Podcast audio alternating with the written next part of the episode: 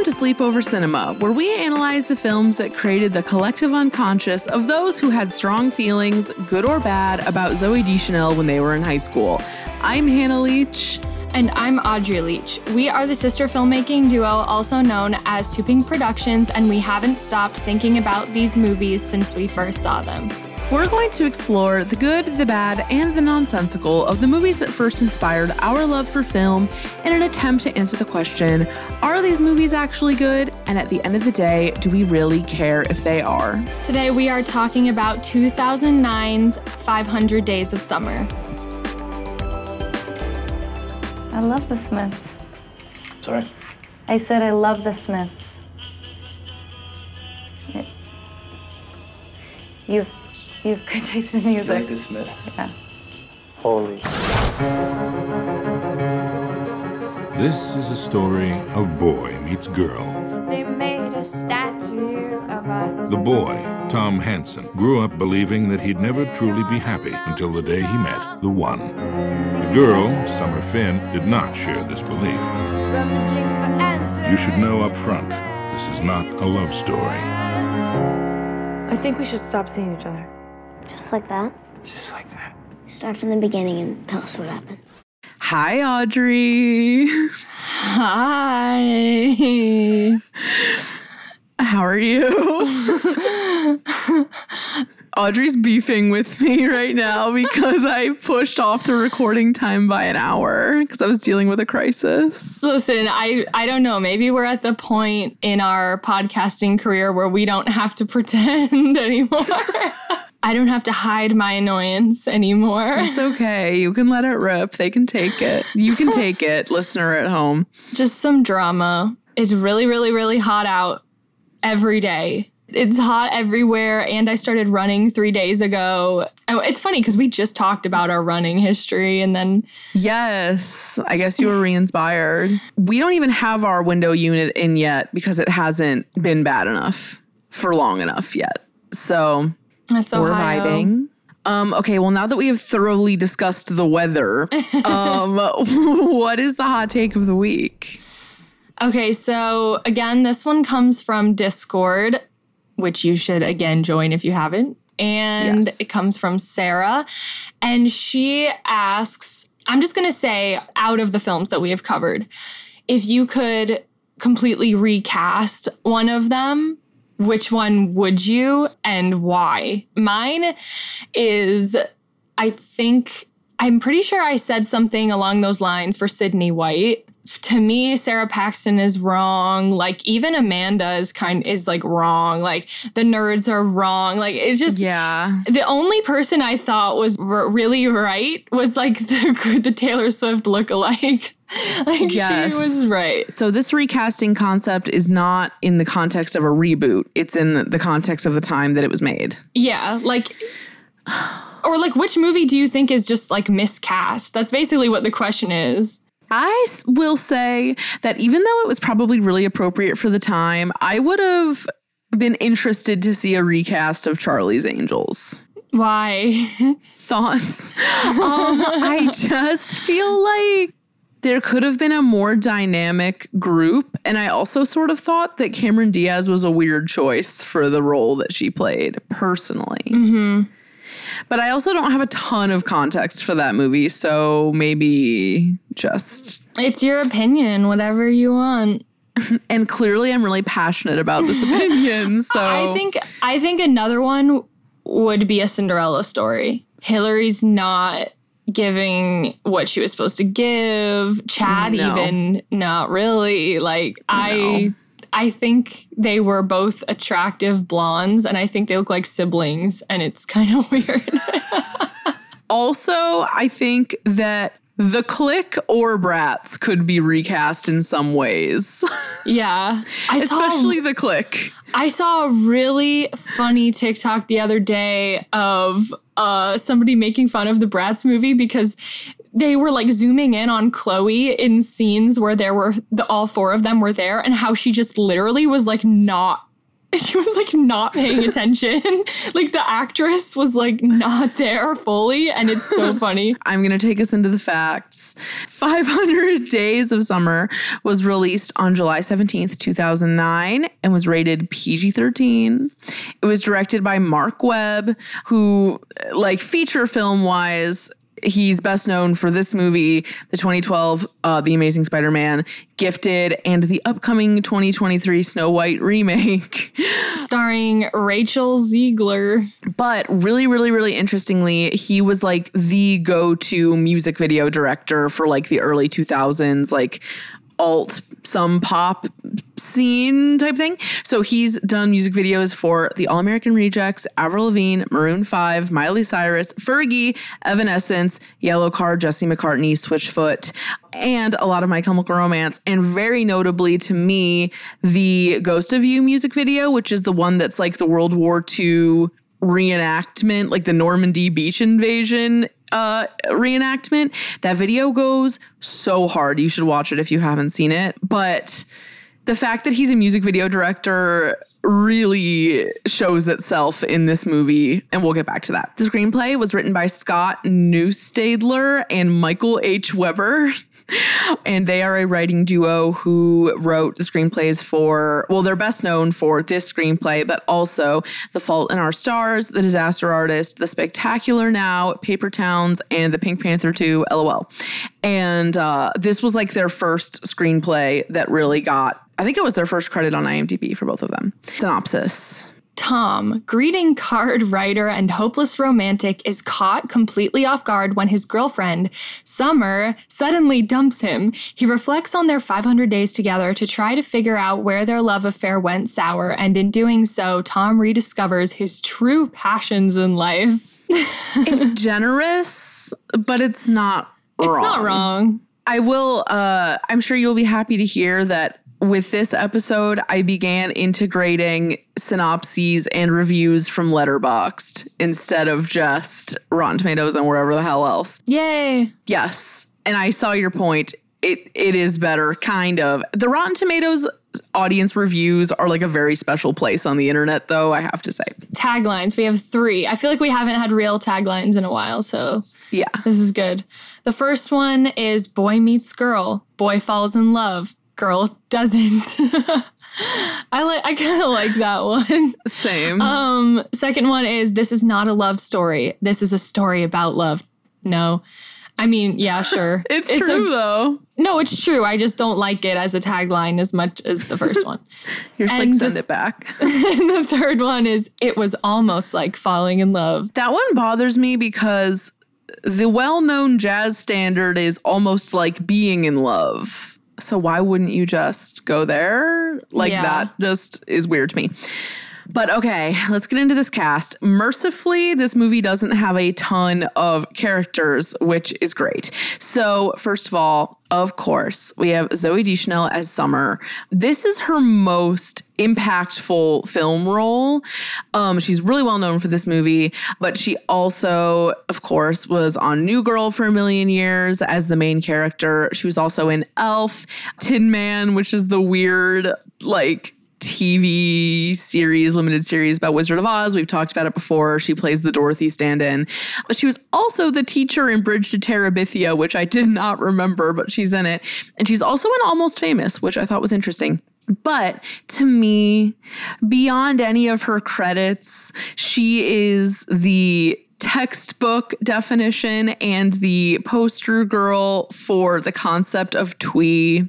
And I don't know if you know what that is, but we will get into it when we get to the cultural context section. But when you Google American Twee 2009, you get a picture of her playing a ukulele on SNL. And that's really all you need to know. Next, we have Joseph Gordon Levitt as Tom, our hard quotes protagonist.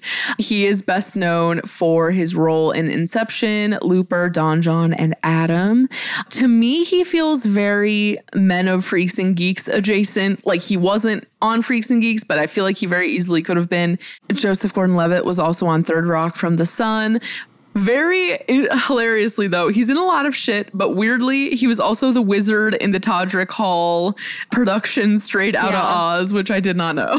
oh, I knew that. Listen, some of us have a dark past. Oh, I know. some of us have a dark past, but anybody who did listen to the Straight Outta Oz album or whatever, it's genuinely good. Well, I was about to say there are two songs on that album that I know well, and they're so good. yeah. Like I went to because my friend from high school loved him and really wanted to go to the live show, so we went to the live show in Columbus. and I mean, this is before the shit really hit the fan for Todrick as a person. So Is it okay? Is it not true that Todrick didn't really do anything? Did he have- actually do anything I have bad? literally no clue what to believe. I don't know because it's just a situation of you know when like there's a catalyst for cancellation and then people from all across the internet collect every negative thing he's ever done or said and Yeah. then they treat it as though this is one big one big cancellation reason, you know? Yeah, yeah. That's that's what happened with him. Oh yeah. Oh my god. I totally forgot. I literally went I literally went to Kinky Boots when he was in it and got a picture with him afterwards. I feel like he would have been good in that. he was. He was good in it. I mean, Yeah. he's talented. Next up, we have Geoffrey Arend as Mackenzie. I hate this character. He's best known for this movie, Garden State, Super Troopers, and The Ringer. Recently, he's been on the shows Physical and Goliath. Next up, we have Chloe Grace Moretz as Rachel. I don't know how I know who she is, but I do know who she is. But she was in the movies Kick Ass, Let Me In, If I Stay, Inside Out, and she was Carrie in the Carrie remake from not that long ago. She has a really distinct vibe to me as a Yeah. human being, but okay, that's her. And then last but not least, we have Matthew Gray Gubler as Paul. He was in 323 episodes of Criminal Minds as a series regular, I guess. And he was also in RV and the Alvin and the Chipmunks animated movie and this movie. And those are the movies he's best known for. Audrey, do you want to read us this budget situation? All right, so an estimated seven million five hundred thousand dollar budget. Opening weekend made, uh, oof, eight hundred thirty four thousand five hundred one, but the worldwide gross is sixty million eight hundred thousand four hundred forty four. So yeah, what I am getting from that is that this this was not an event movie; it was a word of mouth movie where they were like, we know once people see it and they feel the emotion, they will tell their friends, and then it will get there. I can't wait to talk about like the cultural impact of this movie because it was the beating heart of my pocket of people at the time. Critic and audience opinions. The critic score for 500 Days of Summer on Rotten Tomatoes was 86%, with a critic consensus as follows A clever, offbeat romantic comedy, 500 Days of Summer is refreshingly honest and utterly charming. Um, and that is just foreshadowing to what we will have to get into, which is just the different perspectives you can bring to your watching of this movie. I looked up Roger Ebert's review, and honestly, he didn't say anything too groundbreaking or anything that wasn't included in the following blurbs, but there was one thing that he said that was really funny in the end of his review. He said, "No. the movie's poster insists the title is, quote, parentheses 500 Days of Summer. Led by Variety, every single film critic whose review I could find has simply ignored that punctuation. Good for them. And so I looked up a couple other little blurbs from the summer that it came out. Um, we had one person who said, one critic who said, more of an anti rom com, something many women and perhaps even more men will be grateful for. The next critic says, the movie suffers at times from a surfeit of adorableness in its two leads, as well as clumsy voiceover narration and a general sense that the subsidiary characters have about as much edge as plush toys. Next person said, this sweetly engaging trifle goes down as easy as cold lemonade on a hot afternoon. And the last critic that I selected said, Scratch any cynic and you'll find a romantic. Scratch this movie's surface and you'll find a typically tepid ode to pitter pattering hearts dressed up in thrift store chic and faux edginess. Okay, would you like to uh, take us into this audience moment?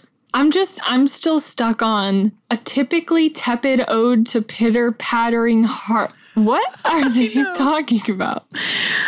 what they're trying to say is like for some reason they're using like the entire thesaurus to simply Yeah. say it's a rom-com it's a really watered down basic rom-com that is using its aesthetic to make itself like unique yeah, which yeah. it kind of is Okay, sue it. It is a movie. Like, okay, like, what do you want? Them to wear Old Yeah. Navy? Like, what? Okay. the audience score is an 84% on Rotten Tomatoes and and an average of 3.7 stars on Letterboxd. Those are like very this will be interesting from here on out because I know there will be times where the Letterboxd score and the Rotten Tomatoes score are like very different. But this is Yeah. encouraging because that like it's a 3.7 out of 5 on letterboxd and an 84 out of 100. So that's about the same. Some audience opinions. Um, someone who gave it five stars said, Somehow Tom gets even more annoying and Summer gets even more girl boss by every rewatch. um, four stars. Somebody said, Tom sucks, but not gonna lie, this movie still bangs. Somebody who said who gave it three stars said, Autumn? Are you fucking kidding me? That's how I felt. That's exactly how I reacted.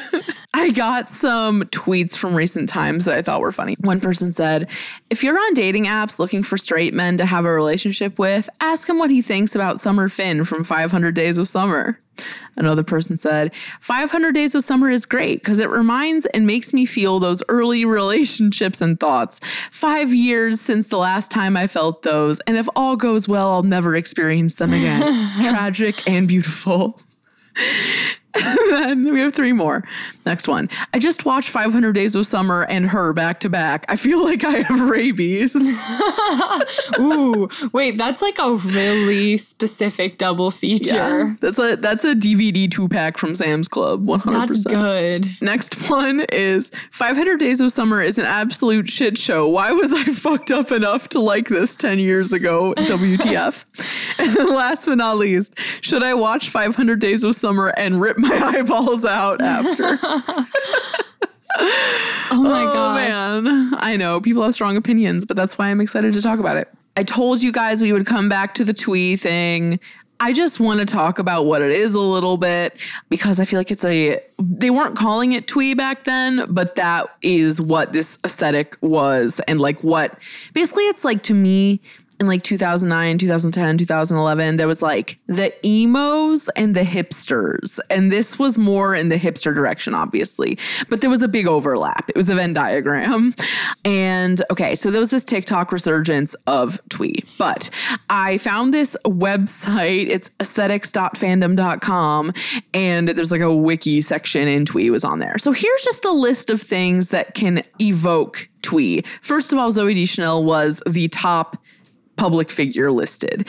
But we have Zooey Deschanel, Wes Anderson, Greta Gerwig, Michael Cera, cardigans, overalls, blazers, yellow raincoats, berets, bowler hats, fedoras, knit hats with pom poms, box pleated skirts, circle skirts, handlebar mustache, cruiser bike. Um, and then the music of the time was a big part of it. And obviously, this soundtrack is like the perfect embodiment of what the music was. But this is how they described it on this wiki page. Typically underproduced with acoustic instruments and imperfect vocals, there was a strong emphasis on music that is performed live, with the recordings often including these imperfections. One of the most common stereotypes of twee is the ukulele girl and guitar guy, where an amateur, typically a teen or young adult, strums the instrument in a public space and sings a simple, mellow song for leisure. Some songs can take on a campfire song esque tone with duets clapping and talking that is not part of the song. Some examples of songs are Ho Hey by the Lumineers, White Winter Hymnal by Fleet Foxes, and Northern Downpour by Panic at the Disco, and also Home by Edward Sharpe and the Magnetic Zeros, in my Okay. opinion. White Winter Hymnal is important. I mean, it's a good song. Isn't it the one that's like, I was following? Yeah. uh, yeah, yeah, yeah. Hunter and I always sing that. Like, I it's fun to just pretend like you know all the parts and then just like start singing them. And me and my best friend in high school were heavily on this shit, but I'm going to come back to that. when did we first watch this movie and what do we remember about it? What are our impressions of it from the past? I don't think I actually watched this movie until maybe like 2015. Like ma- like late. It's possible I saw it before that, but I wasn't like thinking yet. When I, if, if I did, I was not processing film yet. Um, right? But what I do remember is that literally from 2008, I have been the number one Regina Spektor fan. Okay, you're right, but also I have to do you remember how we got into her? Yeah, from the news. Like there Yeah, was it was segment. it was CBS Sunday morning. yeah. And our parents were like, You gotta watch this, you're gonna love it. And then we watched it and they like bought Begin to Hope and we smacked that shit on our iPods and it was the deluxe version and we never looked back, basically. Yeah. And it's like to this day, she's about to release a new album. Like she's going on tour and stuff. Like I want to see her. Her music is so kind of odd for like children to listen to. Um, Yes. It's appropriate, but it's heavy in metaphors. So it's like, Yeah. I didn't know what I was, I didn't really know what I was saying. I just liked what it sounded like. And Yeah. so at some point, I just distinctly remember like freshman and sophomore year of college. Her um, songs on the 500 Days of Summer soundtrack would come up on my Spotify. And so Mm-hmm. through that, I started listening to other songs on the soundtrack. Yeah. And so, and I kind of forgot that I did that. And then when I was rewatching the movie, I was like, oh my God, I feel like I'm crying walking through Washington Square Park right now. Yeah, the soundtrack, there are no duds. I listened to that soundtrack so much back in the day. First of all, the YouTube video of Joseph Gordon Levitt and Zooey Deschanel playing that fucking version of What Are You Doing New Year's Eve when she's on the ukulele and he's on the guitar. Here comes the jackpot question in advance. What are you doing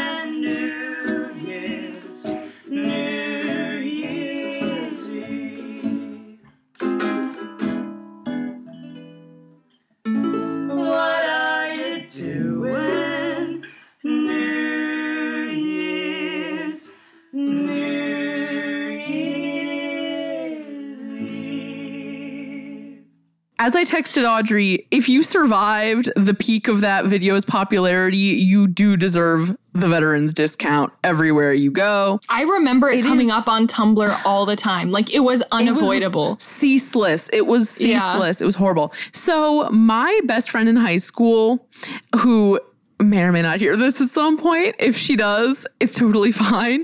Um, she was pale and had black hair that was straight And bangs. and bangs, and very clearly like like Zooey Deschanel was the blueprint for her in like a really, really, really deep way. And like she learned how to make circle skirts. She wore sweaters. She listened to all the right music. Like she had very specific hats, like shit like that. I think maybe a part of me was like jealous that I couldn't fully pull it off as well as she did, maybe.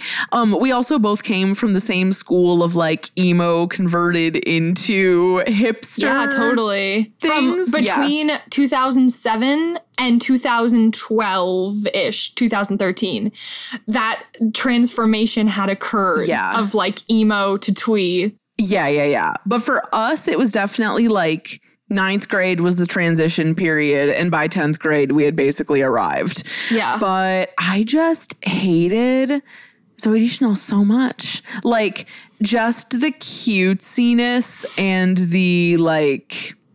I mean, it's it's just manic pixie dream girl. Like that's literally it. It is. And we should discuss that topic further in the second half because I really need to break it down. I really need to. Yeah. I, I there's so much going on packed into this one term and we we Yeah. have to get into it because I fear that there is internalized misogyny in there. Yes, definitely. But the last thing I'll say about this is that um, the movie just is so deeply in the same bucket as like Perks of Being a Wallflower to me Yeah. and other movies of that genre. Just like It's it's Juno, Perks of Being a Wallflower, 500 Days of Summer. However, they're getting progressively watered down. Like I feel Yes. yeah. I personally can't wait for us to like have our little like tell us your thoughts on this movie or like your experiences with this movie sticker on our story because I'm sure there will be lots of funny and like painful experiences shared. But if you haven't seen this movie in a long time, it's on Amazon Prime. I'm pretty sure it's on Hulu and Paramount Plus also. So go check it out. It's a tight one and a half hours and uh, get ready to discuss.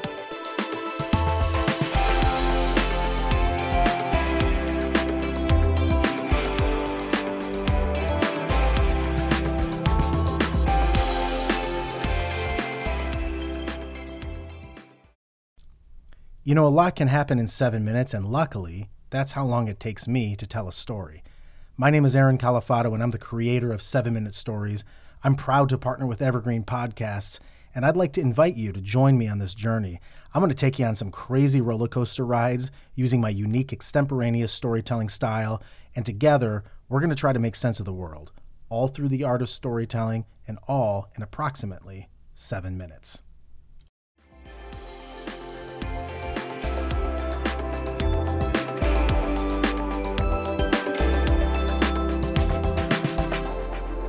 All right, everyone, we are back, and it is time for us to unpack our experience while watching 500 Days of Summer. Where should we begin? My notes are just so not specific because it's about this idea and how it's been perceived in culture that is interesting to me. Okay, so I'm going to start with worse. And this movie just comes out of the gate really strong with the little title card that's like, this movie isn't based on anyone, whatever. And then it's like, except Jenny Beckman.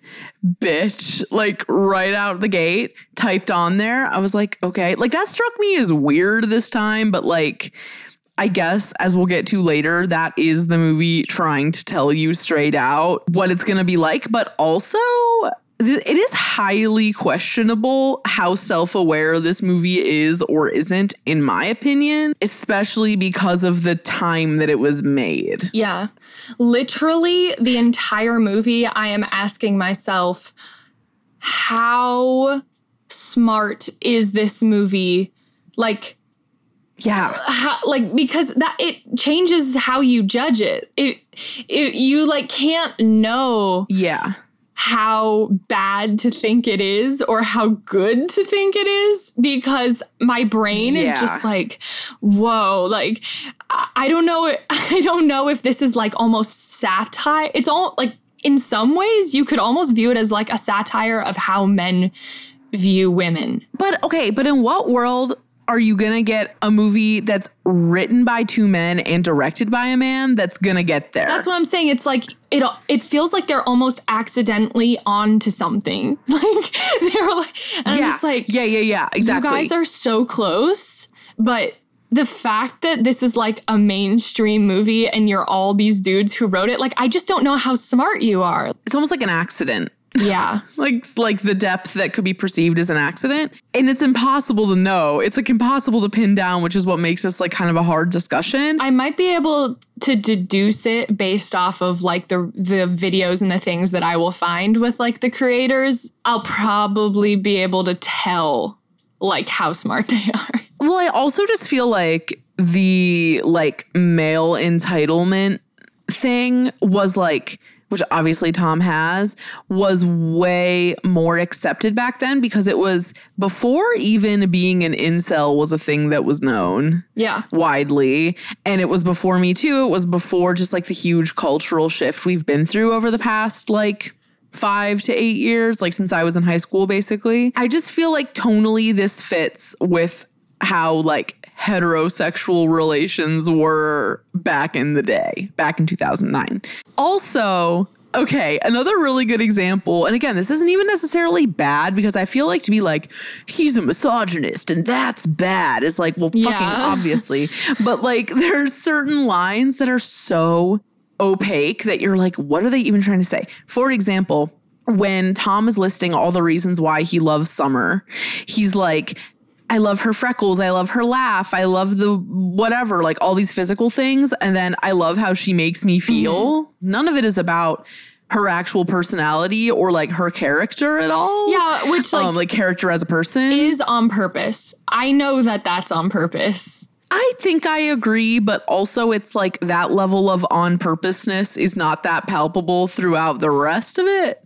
I well, that's again, that's why I was flip flopping in my mind. Like, how smart are they? Because they could be Yeah. really smart and just so happened to be able to get this film made in this way that broadcasted it to the mm-hmm. mainstream and they were able to like kind of reflect like reflect a mindset back to society if you will um, or like to Yeah. men because you have to assume that a lot of women probably brought their significant others to this movie Yeah.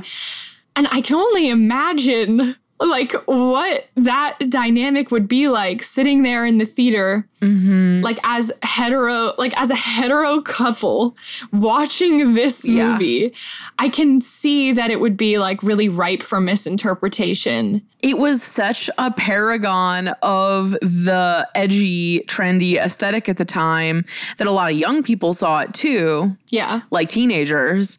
And it was rated PG 13. So it would be like, ooh, kind of edgy. Like, we're going to go see this movie. And I think because the movie takes its like visual style so seriously and like the casting is so like hitting the nail on the head that it's like hard to interpret it especially as a teenager who doesn't like know any better mm-hmm.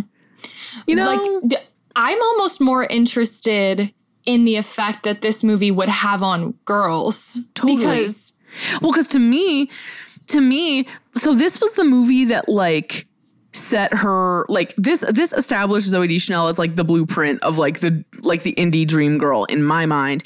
And I remember watching this movie and being like, she's actually that perfect and beautiful and unattainable and interesting and cultured and whatever even though it's like pretty clear that it's kind of like he's building her up to be that Yeah. way. But I feel like it's like you want to be like her when you're like a 15 year old, 14 year old watching this movie because you like want boys to like you and you want to be like cool and mm-hmm. artsy and whatever. And to me, it's like the impact is like you want to break Joseph Gordon Levitt's heart and wear a floral skirt at the same yes time. and also being flawed is a part of the manic pixie dream girl blueprint Yes, it is. obviously the flaws can't go too far Okay, that made me think of two things. And one of them is that the problems also cannot be anything external because she still has to be hot and skinny and able bodied and probably white. And the other thing is, to me, what you just said about the dream girl needing to be flawed is like a really good. This was like the predecessor to like the Fleabag era concept. yeah Like it's a very Yes. clear line. like flawed in a flawed in an attractive way or in it's like somehow like the difference the difference between like the Zooey Deschanel and like the Phoebe Waller Bridge is that like Phoebe Waller Bridge's whole thing is like controlling the narrative and self awareness, whereas with Zooey Deschanel it was like everyone's projections onto her. Yeah. Like she didn't have a ton of agency. It's interesting Yeah. To think about. I can't help every time we talk about something like this, my brain can't help but go to Lana Del Rey, but we don't have to go there. I mean, no one ever wants to. No one ever wants to name it, but she's, She's there. just there. She's just standing there. She's just just ready to be discussed. she's just standing in the corner of the room. Yeah, she's just like Yeah. money is the anthem. It's so true, though. It's so true. I was just listening to Born to Die before recording this, so it was even more. literally Born to Die and Paradise are perfect. Yeah. I'm sad that she like cut Cola from her set list. Not that she ever changes it because of the Harvey Weinstein reference, because I love that song. If I were her, I would like maybe change the lyric or like be like, fuck you. Yeah, right. Have we ever talked about our flop Lana concert experience on the podcast? okay. y- We had Here's the to. thing, like, I still had a good time. Like, I don't. Ca- I know, like, you and Hunter. you had never seen her no, before. I had. I fully had. Really? I was disappointed. I liked the ambiance of it, and I didn't mind the whole thing. It was fine. It was it was fine to me because before I saw her in the Prudential Center in New Jersey. Right. So it was like a better, it was like an upgrade from that, but the actual concert, the Lust for Life concert, um, was better than that. I will say when this one song came on, I don't remember which one it was, but no, it was Please, Please, Please Let Me Get What I Want. I had this vivid flashbulb memory to being on my eighth grade New York trip on a like charter bus holding this like stupid knockoff bag I got in Chinatown because everyone was like, you had to get like your knockoff bags in Chinatown. You have to haggle and all this bullshit. And so I had this bag on the bus and it smelled like fish. And I had tried to like drown it out with some kind of like body spray and it smelled like hell. It smelled so bad. And I was listening to this song on my iPod. Yeah. And in that moment, we were I remember that. I actually remember the fish bag. It smelled so bad. Yeah, but like I didn't. I never even. I like. used it. I think I like smelled it, and then I was like, "That's what New York smells like." I mean, and you weren't wrong. In that area, yeah, that is what New York smells like. In that section where they're pointing out the qualitative things that he likes about her, her appearance, her weight, her literal literal weight. They That put, was in a different part, though. that Oh, was in a different part. They put 121 pounds and they called it average weight. I know. And I was like, I wonder How self aware are they with that? That's another question. If they are actually smart, that is accurate to how an asshole guy like that thinks. Yeah. Like they are stupid and they do think that way. And so Yeah. I'm just like, I'm sorry that this is in this film, but also Uh huh. it's not wrong. Yeah. And so I always feel torn in situations like that. Well, that's the whole problem with this entire movie is that it's like, what are they? Do they know what they're doing or do they not? And also, a bunch of teenagers are watching this. Here's the other reason why you get really confused is in in that way and ultimately kind of think that the movie's not that smart is because Tom is the protagonist and they want you to feel so bad for him. They Yeah. want you to feel like the entire section where basically he's been broken up with and he's like out alone in the world and it like turns into a drawing. The script wants you to feel bad for him. And I think that's where you start getting into the territory of like, oh, Yeah. do these guys Also- really think that this is a reason to feel bad? I don't know. Yeah. I mean, I kind of feel like, okay, so you know how everyone's always like, the expectations versus reality sequence is the peak of cinema. So I actually feel kind of conflicted about that part because I think it's a it's a very music video-y concept, obviously. And honestly, I love all those parts. Yeah. I love those parts. Yeah, I think it's fun. I think it matches tonally really well with like the story and the whole like approach. But obviously we don't like Tom, but really I kind of feel like that chunk of the movie is the part that makes the most sense to me from his perspective. Like mm-hmm. they run into each other at the wedding. She dances with him a lot. too. She like very flirtily invites him to her party and then like is engaged. The wedding ring is the best gag of the whole movie by far. Yeah. Like that part got me this time. Like I forgot that it happened. You know what else is is hard to reckon with in this movie What? is like at those points and by the end where like I'm like as a woman I just don't want to look at her choices in this movie and be like why is she doing that? Like I I want Yeah. so badly not to judge her for anything because I'm like trying to be a feminist and it's Yeah. I'm trying to be like a blanket like a blanket feminist. I'm just like no, she's Yes. fine. She's You're fine. unflinchingly not Yeah. questioning her decisions. Yeah. Yeah, but like her dancing with him while being engaged, her not telling him things that she could have told him to be clear that like they don't have a future. Also, her sprinkling in bisexuality. Um, that was Don't even- uh, that's a whole other. that's a whole other topic. There's nothing Like of course though.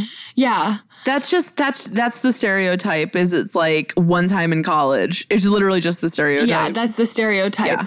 Um, and then and then her marrying a man, obviously.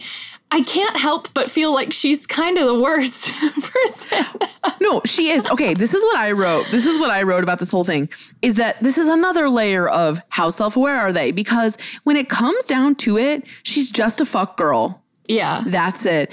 And one of my favorite parts that like demonstrates that is well, first of all, okay, no, no, no. There's this whole moment where um when she invites Tom over to her house for the first time, and the voiceover is like, Tom felt it in his soul. the wall was coming down like that. And it's like he decided why am I was so accurate? because I really listened to the voice of that and was like thinking about it hard. But anyway, um, so he decides the wall's coming down because they're laying in her bed and she's like telling him just random shit about her dreams. And then she's Yeah. like, I've never told anyone that before. But first of all, what she's saying is not that deep. And No. second of all, if a, if you literally I feel like I've had experiences before with shitty men where like you will like sleep with them or whatever and then after the fact they'll be like telling you some random shit and be like I've never told anyone that before but that doesn't mean that they like you that much. I'm just saying that the way she acts overall in general Yeah. is the way that I've had interactions with straight guys And it's difficult because you don't want this to be an like ultimately a woman hating movie. Like you don't want this it should be like this man just It is. But it it is, right? It is. It's like you don't Yes. want it to be that, but it kind of is that. You said that you hate the ending with the autumn reveal. Personally, I love it. No, like I didn't I don't hate that that's the ending. I just I just that her name was Autumn, I guess. I mean, But to like me, it's, so perfect fine. because it's in the style, like I get it. well, like summer is already such a name that you can like romanticize like 500 days of summer like great movie title like her name is summer like oh summer like love whatever Yeah. and then for autumn basically it's like by naming her autumn it's like oh he didn't learn his lesson like you can tell Right. by the way he like- reacted he didn't learn his lesson It's very and it's gonna happen all over again. Yeah, like, exactly. And like the thing is, I remember so clearly when I was like in high school being like, oh, like, oh, like, oh my God, new love, like with the, with that animation. Yeah. And now when I'm watching it, I'm like, Yikes. like, the, but the sentiment, like, and it's all starting over can mean two different things so clearly just based on the viewer, you know? Like Mm-hmm. it's communicating, it all starts over, but it doesn't say whether that's like a good or bad. Yeah. No, like what what's crazy about this movie is that you can view it from two different um, perspectives and see an Yeah. entirely. And it's I don't even mean like female perspective, male perspective. It's not as Yeah. like binary as that. The part where they show you that scene where they're in the record store and she's like not Yes. feeling it. Like she's like Yes. clearly she like doesn't want to be with him in that moment. She wants to go home or whatever. I was like, okay, they are showing us this scene as basically a reality check for Yeah. how she actually acts with him versus just like what the things that he's projecting on her. But like th- again, like that is a snippet of time in the scheme of a relationship. Like everybody has bitchy moments. Like everybody Yeah. So I'm like that that doesn't like damn the whole relationship. Yeah. But they're they're using it as the kind of a moment of like he's she's actually not that into him. Why does she even kiss him in the first place? Like she has all the information she needs to know that he is gonna be a pain in the ass. I think she's just bored and she's new to the city. Right. That occurred to me too. But like maybe she's a narcissist also. Uh, what if we view it as two narcissists? yes. because these are not two people that are coming into the relationship with like honesty and like a willingness to like they're not there for a, a real reason. I, I don't know. Oh yeah this whole thing is based on a misreading of the graduate and like seeing some shit as a child. I'm like literally stop, stop. Also, I forgot You're a about- man. Wake Yeah. up. Also in the beginning when he's like no, I'm self-conscious about my impression of the guy. No, do Uh, He's like after the disintegration of her parents' marriage, like all she could enjoy was the feeling of cutting off her hair and feeling nothing. Like Yeah. that. I'm like, that is just so of the time. Yeah. And also, it's very Lana and it's also very Phoebe Waller Bridge. I've seen people in real life who actually kind of resemble traits of that stereotype. And Yes, I, I, I see what you're haven't seen, I have not seen anybody who resem who like really reminds me of like whoever the fuck from a movie who's just like a mean girl. Well, this is where it gets kind of complicated because I feel like if we were in different circles, like socially, that there may be people that would model themselves after like a Regina George or a whoever in a more specific way but especially because we run in like artsy slash like girl boss adjacent Yeah. circles that of course those people are going to be the ones that are like modeling unconsciously or consciously modeling their And also- behavior after these types of women Yeah, like the Tumblr, the Tumblr high school days and like being depressed, like wanting to be depressed, like shit like that. mental illness being glamorized is only getting worse.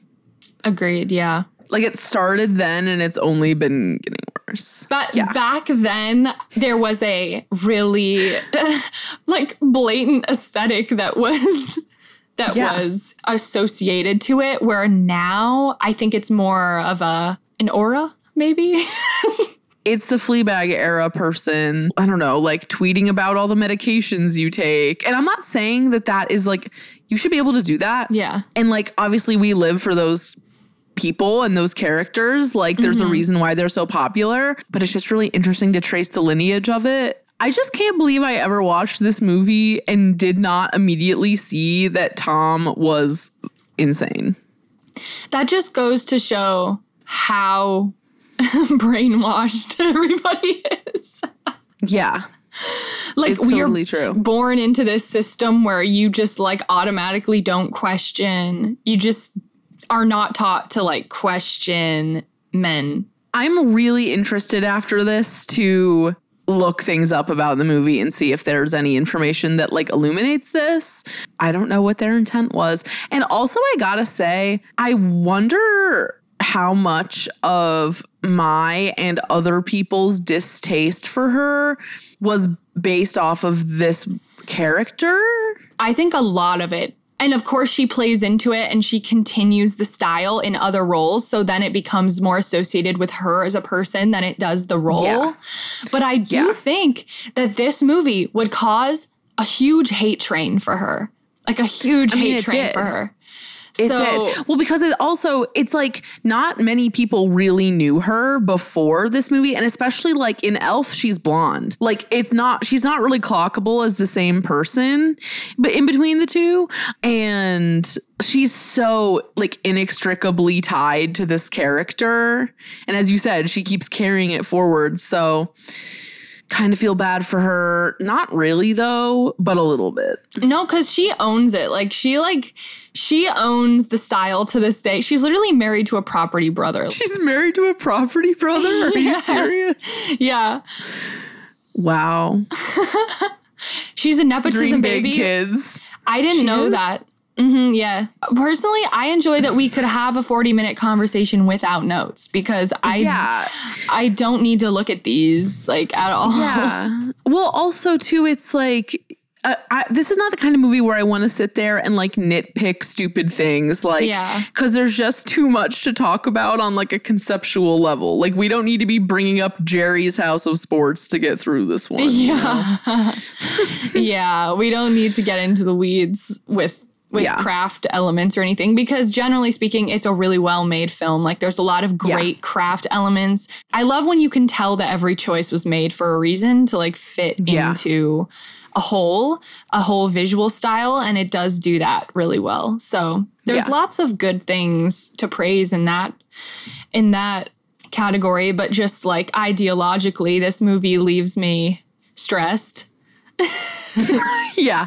It leaves me in a tizzy and Yeah. confused. And and it kind of gives me La La Land slash the last five years vibes. I don't know if you are familiar. I actually have not seen the last five years. Yeah, it, it's similar in structure and idea to La La Land and The Last Five Years. Like, if, Yeah. if those two movies had a baby, I feel like it's this movie. That sounds like a nightmare, to be honest with you. To me, awful. to me? yeah, it's Alaska. Yeah, For me? yeah, yeah, yeah. For me? We're referencing the podcast Race Chaser, um, which Yeah. is Alaska and Willam talking about each episode of Drag Race after it airs. And it's so. It's great. Wait, speaking of good podcasts, um, we have a really good collaboration coming up We do. another podcast. Should we just reveal it? So, you may or may not have seen them recently on your TikTok for you page talking about Panera Girls in high school. Um, but they are Joe and Andrew of Good Children podcast. And they grew up together. They met in a hard rock cafe at like a very young age. We're talking like five years old. Each episode, they talk about just like a different element of their childhood together. Yeah. And it's it's so good. And I feel like I've known them my entire life. Yeah, well, because they are they are the boys that we were friends with in high school and Yeah. middle school and are still friends with now. Yes. And like and they they dropped an episode today and Andrew mentioned twerking in front of an Applebee's. And that just like in like probably 2013 or something. Yeah. And that is absolutely where we come from. Also, I was listening to their first episode today, and when they talked about um, crossing to the other side of the mall hallway when you pass Hot Topic because you get Yeah. too scared to go in, definitely Yes. a vibe too. Totally. Um Hannah was drawn to it though. Hannah was drawn to it. I was I was scared Yeah. of that shit. I mean, eventually I would go in. I was like, okay, I, if Hannah can shop there, I can at least go in. Yes. And it was a moment. But the people that were cashiers at Hot Topic were scary. Yeah, they were scary. But now it's But like now- now, that you know who they are, like they're so nice, I'm sure. They're also our people. yeah, they're also our 100%. people. That episode is going to blow everything out of the water. I don't even know how we're going to like rein that shit to like rein it in. Me either. Like, I have no idea.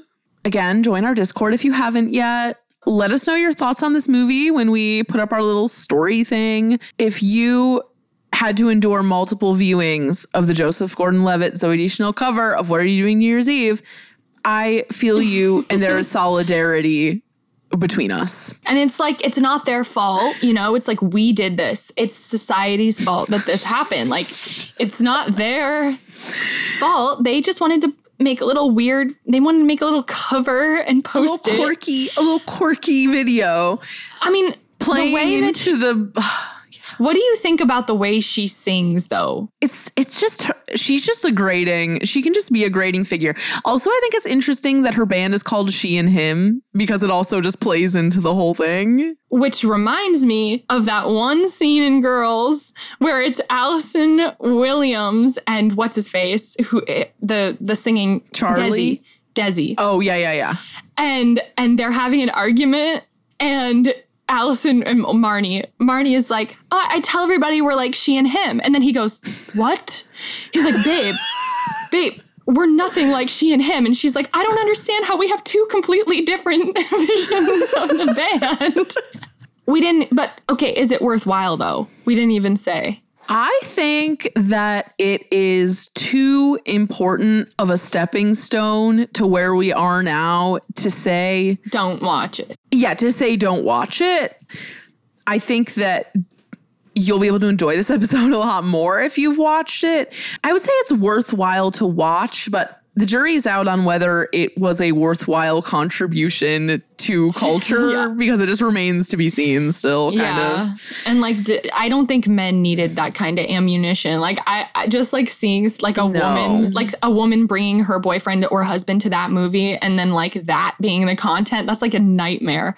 That's a Totally. nightmare. Well, and also, also I have to say that it set up the male viewers to fail because it gives them this sense of entitlement and then they go out into the real world and it like works up until about 2015 and then they get like clobbered out of nowhere because of I mean obviously the world is like constructed for straight white men but on top of that with like media like this too it's like I thought mm-hmm. I was being soft and sensitive like Smith's fan Tom in 500 Days of Summer but actually you were being Mark or whatever your name is. Also, extreme last thing, we also didn't talk about the little sister's freaking role in this and how she's like weirdly put in as like a voice of reason as a child. Like, yeah. oh my God.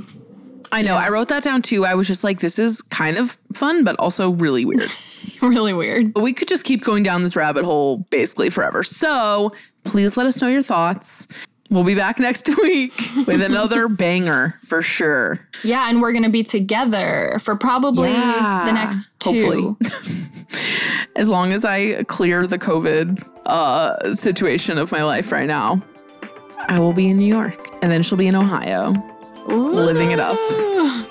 Ohio. Ooh. Okay. Goodbye, everyone. Bye.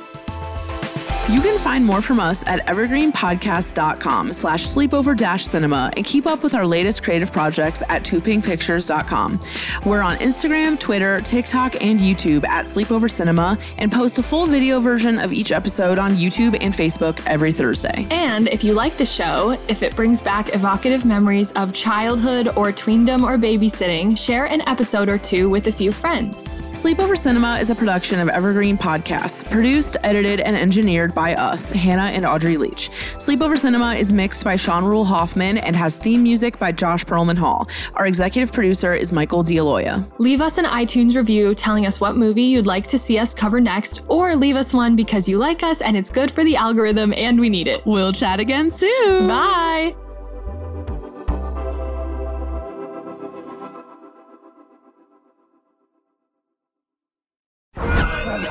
You've watched them in unforgettable adventures, love affairs, and tragedies.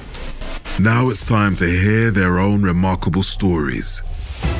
From the makers of Death of a Rock Star and Death of a Sports Star, this is Death Ready of a Film Star. and action. Starring Heath Ledger, Marilyn Monroe, Chadwick Boseman, Robin Williams, Carrie Fisher, and Bruce Lee. Search for Death of a Film Star in your podcast app. You've seen them tell stories. Now it's time to tell theirs.